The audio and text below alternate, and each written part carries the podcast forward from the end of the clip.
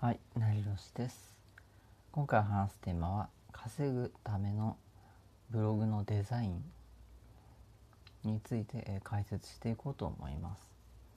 で今回の話は、まあ、ブログのその解説情報というよりはそのブログを解説してから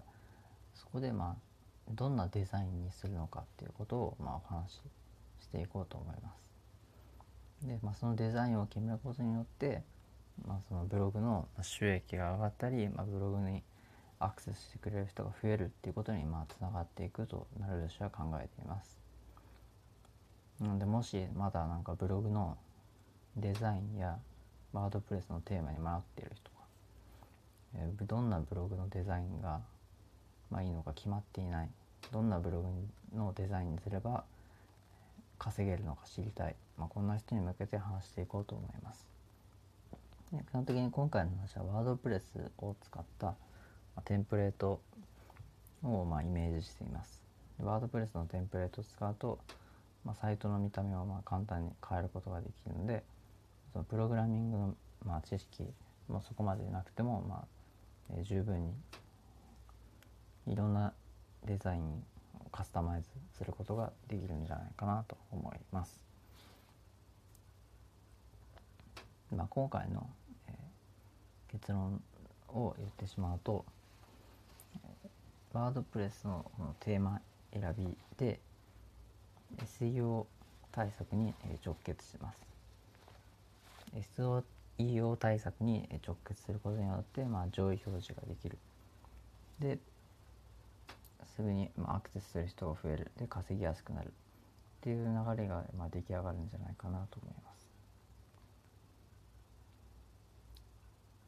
まあ、他にも理由がありますが簡潔に言えば、えーそのような、まあ、点が挙げられると思います。で、まあ、それだけだと少し、まあ、少ないので、まあ、そこについてまあ補足をしていこうと思います。でまず考えてほしいんですけどサイトデザインが整っているとそのユーザーのその読者への情報伝達っていうのはスムーズになりますよね。でそのデザインが整っていて情報が伝わりやすい。で読者がその読む気に、まあ、なる、えー記事にできる。っていう流れができると思います。で実際その僕有吉もまあ調べ物をするときにやっぱりデザインがまあ綺麗なサイトの方が、まあ、結構流し読みなんですけど、まあ、結構長く読むっていう傾向があるんですね。逆に言うとデザインが雑で少し読みづらいようなデザインになってしまっていると、まあ、ちょっと読むのに抵抗があったり、まあ、すぐ、えーブラウザバックを、まあ、するっていう傾向がやっぱりありますね。でこれはまあ僕だけじゃなくて、まあ、今回、えー話を聞いている方とかもそうだと思うんですけどそのためのそのデザインを整えて、まあ、情報を伝わりやすくするっていうことが結構大切だと思ってます。つまりそのサイトデザインを整えていくことがそのユーザーのアクセスを集めるっていうことにはまずつながるんですね。でそのサイトのデザインは実はまあ SEO 対策につながります。でその分かりやすいと思える結局コンテンツつまり分かりやすいデザインになっておれば、まあ、離脱されにくい、まあ、その記事とかに、えー出来上がると思うんですね。でそうするってことは結局その SEO 対策で、えーつながるっていうことになりませんかね。ユーザーの直帰率がま下がってでそれでサイトの中に滞在する時間が上がればそのライバルの他のサイト競合とかのサイトよりもま高く Google から評価されて、まあ、上位に、えーサイトがま上がっていくっていうことにつながりますよね。だからこそ、ま、間接的にその SEO 対策に効果があるということがこのサイトデザインを決めることにつながるんですね。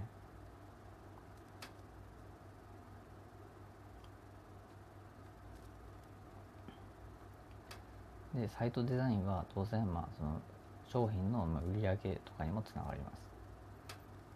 でいくらそのいい情報がやっぱり載っていたでも先ほども言ったようにまあデザインが悪くてその読みにくい情報とか読みにくい記事になってしまっていくとなかなかその商品の購入につながらないんですね。で当然その書き方ももちろん大事ですね。書き方がその悪いと、まあ、結局最終的に、まあ、どこに自分の欲しがってるその商品はあるのかっていうのが分かりづらかったり、まあ、それはまあ構成の問題でもありますけどでそこで逆にそのしっかり情報を整理してで最後にそのここに、えー、例えばリンクを置くとその最後に読者がそのクリックをしやすいとか、まあ、そういったボタンの配置をする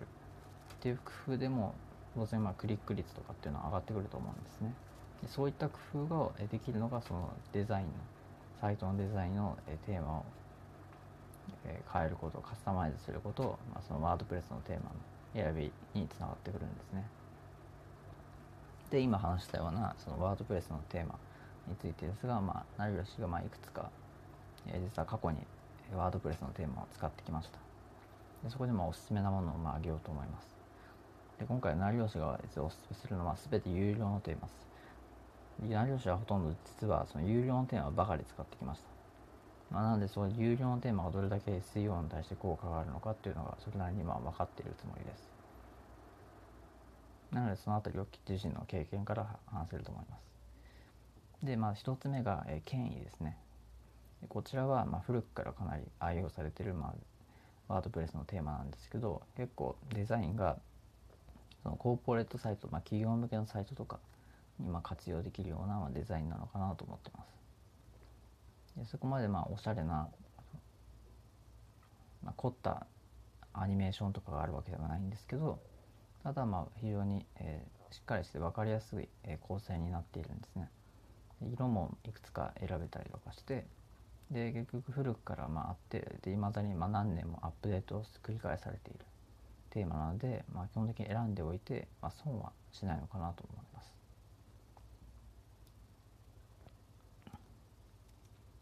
でもう一つが、えー、ストークですねでこちらに関しては、まあ、結構、カラフルな、まあ、デザインで、えー、柔らかい結構イメージのあるデザインに、えなるんですけどこちらちゃんと SEO 対策も、え強いテーマになってますで、まあ、成吉も実際に今ブログで活用してるんですけど、まあ、自分でそのデザイン色に関しても、まあ、自由にまあカスタマイズができます。もちろんそのプログラミングの知識がなくても簡単にカスタマイズができるので、まあ、そこもおすすめなのかなと思ってます。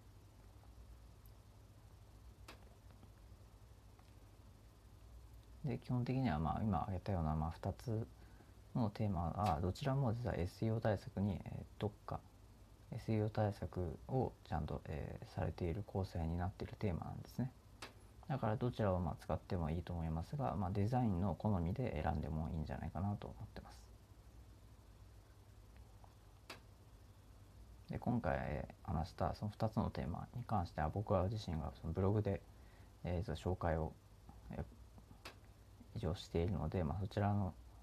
まあ、リンクから、購入することもできるので、まあ、よかったら僕のブログの方をチェックしていただければなと思います。で今回の話は以上になります。で最後にまあまとめていきます、えー、稼ぐためのサイトのデザインについて、えー、解説してきました。稼ぐためのサイトデザインは、えー、結論として、えー、サイトのデザインは SEO 対策に、えー、つながる。サイトデザインが整っているとユーザーの情報伝達がスムーズになること。サイトのデザインは SEO 対策に直結すること。ワードプレステーマは、まあ、有料な方が SEO 対策に強いものが多い、まあ、ざっくり言うとこんな内容を話してきました。でもし今後も、え、ブログで稼いでいきたいとか検討している方はぜひあのワードプレスのブログを始めてみてください。本格的に、え、ブログに、え、注力できる方はその有料のテーマを買った方が圧倒的に、ま、無料テーマよりお得なんじゃないかなと、え、僕は考えています。で実際にまあその根拠として、まあ、僕はえー、ブログで6桁、えー、収益化したのはそのブログのおかげなんですね。そのワードプレスのテーマやワードプレスの、ね、作り方ワードプレスの、えブログの稼ぎ方っていうのを学んで実際にまブログで6桁、まあ、収益化することができたんですね。なので、まあ、今回話した通りのそのテーマとかサイトデザインを一度改めてま注視して有料テーマの方もま検討していただければなと思います。で今回の話は今度こそ以上になります。最後までご視聴いただきありがとうございました。ではまた。